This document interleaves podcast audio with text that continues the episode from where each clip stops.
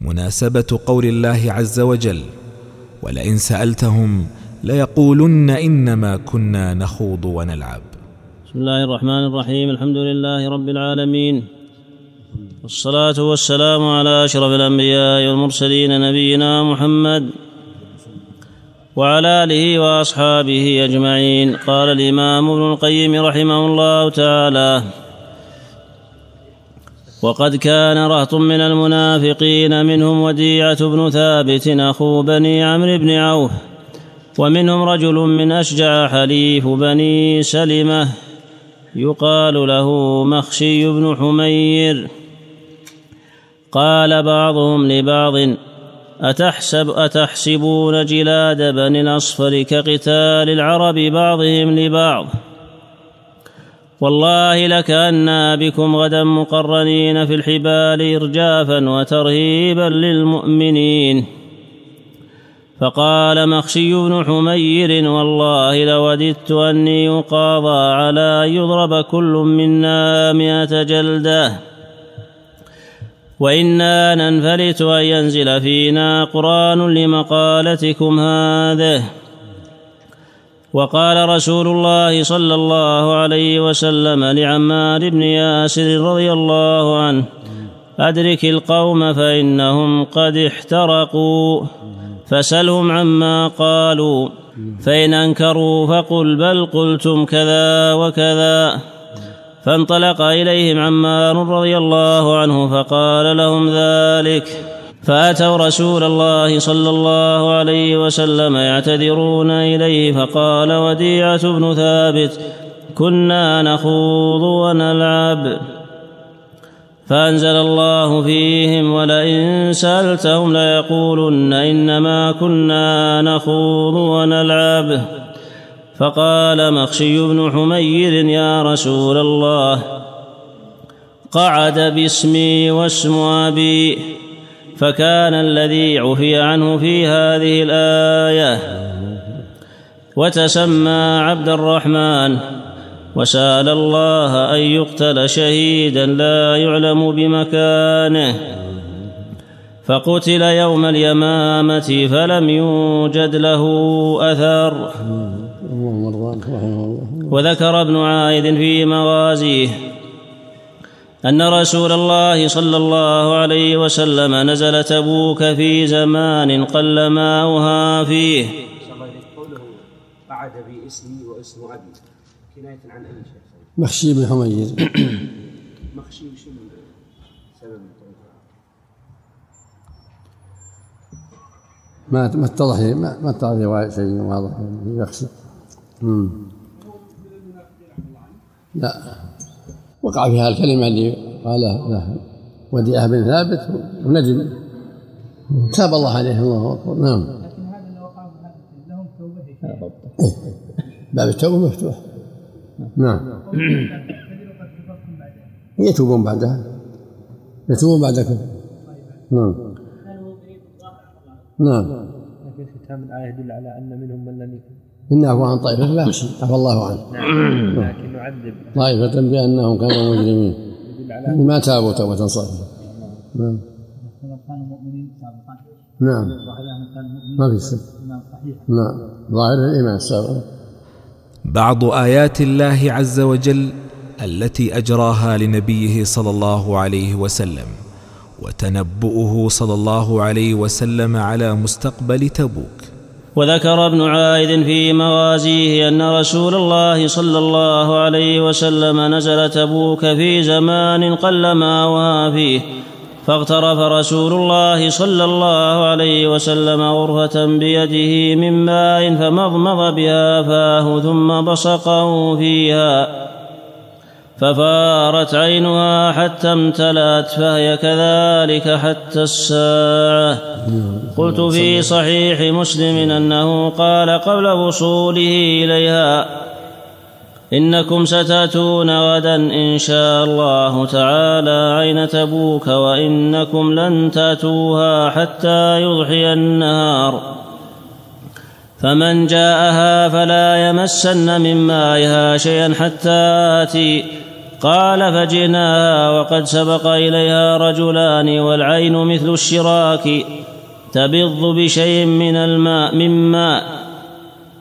فسألهما رسول الله صلى الله عليه وسلم هل مسستما من ماء شيئا قالا نعم. فسبهما النبي صلى الله عليه وسلم وقال لهما ما شاء الله أن يقول. ثم غرفوا من العين قليلا قليلا حتى اجتمع في شيء. وغسل رسول الله صلى الله عليه وسلم فيه وجهه ويديه ثم اعاده فيها فجرت العين بماء منهمر. هذا من آيات الله من معجزات نبيه عليه الصلاة والسلام. مثل ما جاء في بئر الحديبية لما غسل وجهه ويديه والقى الماء فيها. غارت بالماء. مثل ما نبع من بين اصابعه عليه الصلاة والسلام. كل هذه من آيات الله التي اجراها للنبي صلى الله عليه وسلم لقامة الحجة وقطعا للمعذرة. هذه فهي من المعجزات. نعم. لعصيانهما لعصيانهما دل على انه سمع الخبر. نعم. يعني قال من سبق اليه فلا يمسه.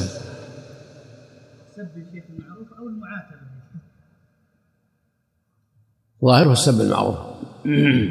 دعا عليهما أو غير ذلك نعم. فجرت العين بماء منهمر حتى استقى الناس ثم قال رسول الله صلى الله عليه وسلم يوشك يا معاذ إن طالت بك حياة أن ترى ما ها هنا قد ملئ جنانا. الله أكبر الله أكبر. صل عليه وسلم الله قد وقع ذلك. إلى الآن الله فيها بساتين والزور مسائل العظيمه الله المستعان. نعم. قدوم صاحب أيلة وأهل جربه وأذرح للنبي صلى الله عليه وسلم. فصل ولما انتهى رسول الله صلى الله عليه وسلم إلى تبوك أتاه صاحب أيلة فصالحه وأعطاه الجزية وأتاه أهل جربا وأذرح فأعطوه الجزية. وكتب لهم رسول الله صلى الله عليه وسلم كتابا فهو عندهم. وكتب لصاحب أيلة بسم الله الرحمن الرحيم. هذا أمنة من الله ومحمد النبي رسول الله ليحنث بن رؤبة وأهل أيلة سفنهم وسيارتهم في البر والبحر. لهم ذمة الله ومحمد النبي ومن كان معهم من أهل الشام وأهل اليمن وأهل البحر. فمن أحدث منهم حدثا فإنه لا يحول ماله دون نفسه.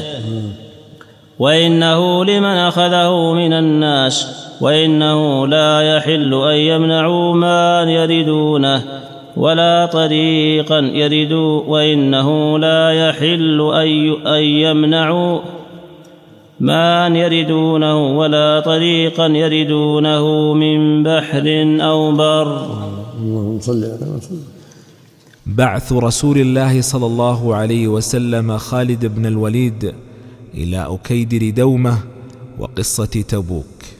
فصل ثم في بعث رسول الله صلى الله عليه وسلم خالد بن الوليد إلى أكيدر دومة قال ابن إسحاق ثم إن رسول الله صلى الله عليه وسلم بعث خالد بن الوليد رضي الله عنه إلى أكيدر دومة وهو أكيدر بن عبد الملك رجل من كنده.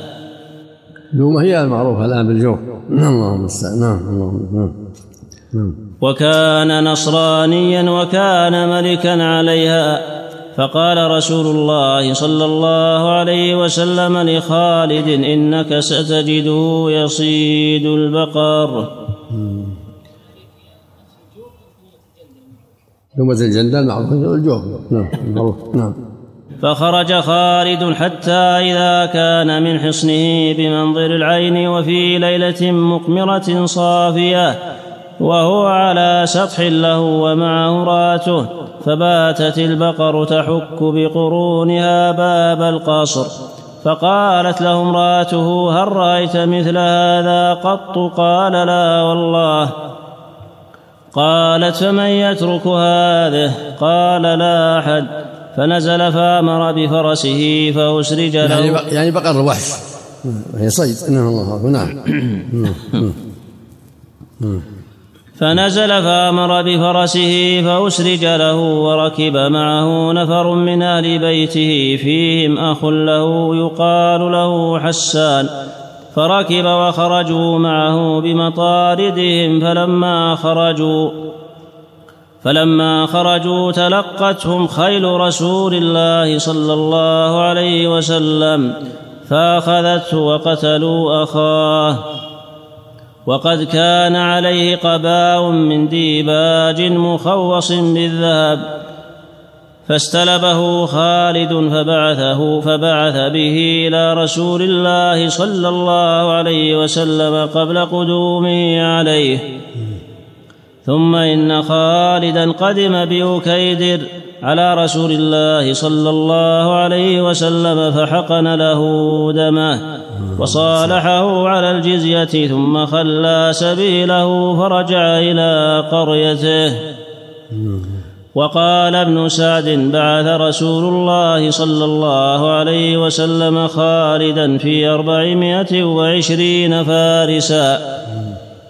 فذكر نحو ما تقدم قال وأجار خالد أكيدر من القتل حتى يأتي به رسول الله صلى الله عليه وسلم على أن يفتح له دومة الجندل. ففعل وصالحه على ألفي بعير وثمانمائة رأس وأربعمائة درع وأربعمائة رمح.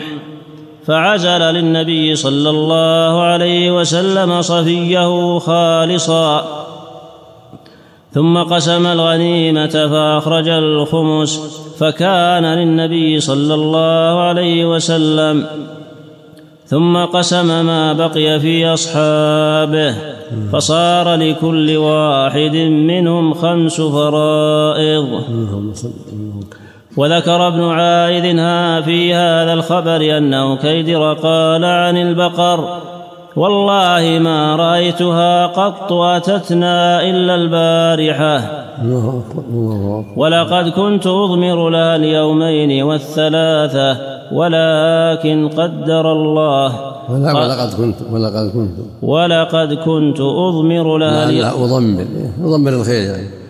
أحسن الله إليك. من تضمير الخير للمطالبة. لمطالبتها. ولقد كنت أضمر لها اليومين والثلاثة ولكن قدر الله. قال موسى بن عقبة واجتمع كيدر ويحنث عند رسول الله صلى الله عليه وسلم فدعاهما إلى الإسلام فابيا. يوحنا صاحب أيلة. نعم على جانب البحر. نعم. نعم. فدعاهما إلى الإسلام فأبيا وأقرا بالجزية فقاضاهما رسول الله صلى الله عليه وسلم على قضية دومة وعلى تبوك وعلى أيلة وعلى تيماء وكتب لهما كتابا. اللهم صل عليه اللهم صل رجعنا إلى قصة تبوك. قال ابن إسحاق فأقام رسول الله صلى الله عليه وسلم بتبوك بضع عشرة ليلة لم يجاوزها ثم انصرف قافلا إلى المدينة. وكان في الطريق ماء يخرج من وشل يروي الراكب والراكبين والثلاثة بواد يقال له وادي المشقق. فقال رسول الله صلى الله عليه وسلم من سبقنا إلى ذلك الماء فلا يسقين منه شيئا حتى نأتيه.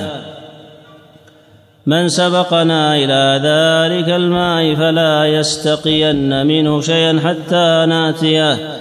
قال فسبقه إليه نفر من المنافقين فاستقوا فلم ير فيه شيئا. فقال من سبقنا إلى هذا الماء؟ فقيل له يا رسول الله فلان وفلان. فقال أولم أنههم أن يستقوا منه شيئا حتى آتيه؟ ثم لعنهم رسول الله صلى الله عليه وسلم ودعا عليهم. ثم نزل فوضع يده تحت الوشل فجعل يصب في يده ما شاء الله أن يصب. ثم نضحه به ومسحه بيده. ودعا رسول الله صلى الله عليه وسلم بما شاء الله أن يدعو به. اللهم صل عليه وسلم فانخرق من الماء كما يقول ما كما يقول من سمعه. ما إن له حسا كحس أكبر. فشرب الناس واستقوا حاجتهم منه. فقال رسول الله صلى الله عليه وسلم لئن بقيتم أو من بقي منكم ليسمعن بهذا الوادي وهو أخصب ما بين يديه وما خلفه. قلت ثبت في صحيح مسلم أن رسول الله صلى الله عليه وسلم قال لهم إنكم ستاتون غدا إن شاء الله عين تبوك وإنكم لن تاتوها حتى يضحي النار. فمن جاءها فلا يمس من مائها شيئا الحديث وقد تقدم. فإن كانت القصة واحدة فالمحفوظ حديث مسلم وإن كانت قصتين فهو ممكن. قال وحدثني محمد بن إبراهيم بن الحارث التيمي أن عبد الله بن مسعود رضي الله عنه كان يحدث قال قمت في قال قمت من جوف الليل وأنا مع رسول الله صلى الله عليه وسلم في غزوة تبوك فرأيت شعلة من نار في ناحية العسكر فاتبعتها أنظر إليها. فإذا رسول الله صلى الله عليه وسلم وأبو بكر وعمر رضي الله عنهما وإذا عبد الله ذو البجادين المزني قد مات وإذا هم قد حفروا له. ورسول الله صلى الله عليه وسلم في حفرته وأبو بكر وعمر رضي الله عنهما يدليانه إليه وهو يقول أدنيا إلي أخاكما فدلياه إليه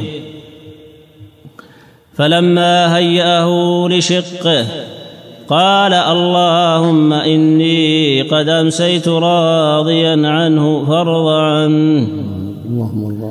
قال يقول عبد الله بن مسعود رضي الله عنه يا ليتني كنت صاحب صل وقال رسول الله صلى الله عليه وسلم علق على نعم. إيه. ابن هشام عن ابن إسحاق ورجاله ثقات إلا أن محمد بن إبراهيم لم يسمع من ابن مسعود ونسبه الحافظ في الاصابه إلى البغوي وأعله بالانقطاع وقال أخرجه ابن مندة من طريق سعيد بن الصلت عن الأعمش عن أبي وائل عن ابن مسعود رضي الله عنه من طريق كثير بن عبد الله بن عمرو بن عوف المزني عن أبيه عن جده نحوه. ومن ومن طريق.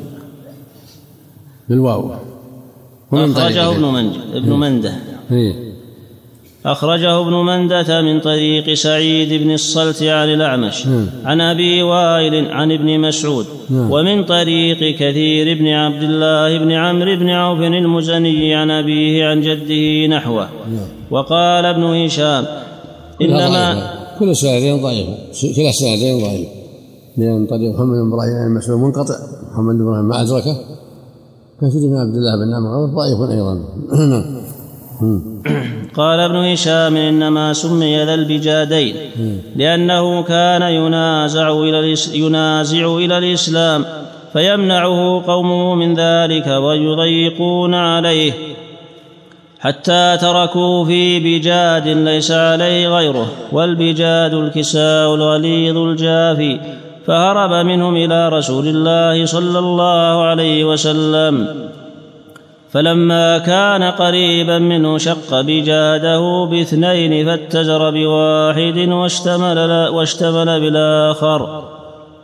ثم أتى رسول الله صلى الله عليه وسلم فقيل له ذو البجادين لذلك. اللهم نعم. منقطع. لا مش في التلجيج لكن منقطع. محمد بن إبراهيم لم يسبق لم يلقى مسعود ولم يدركه. نعم. محل محل محل نظر نعم. الضعف شديد. نعم. نعم.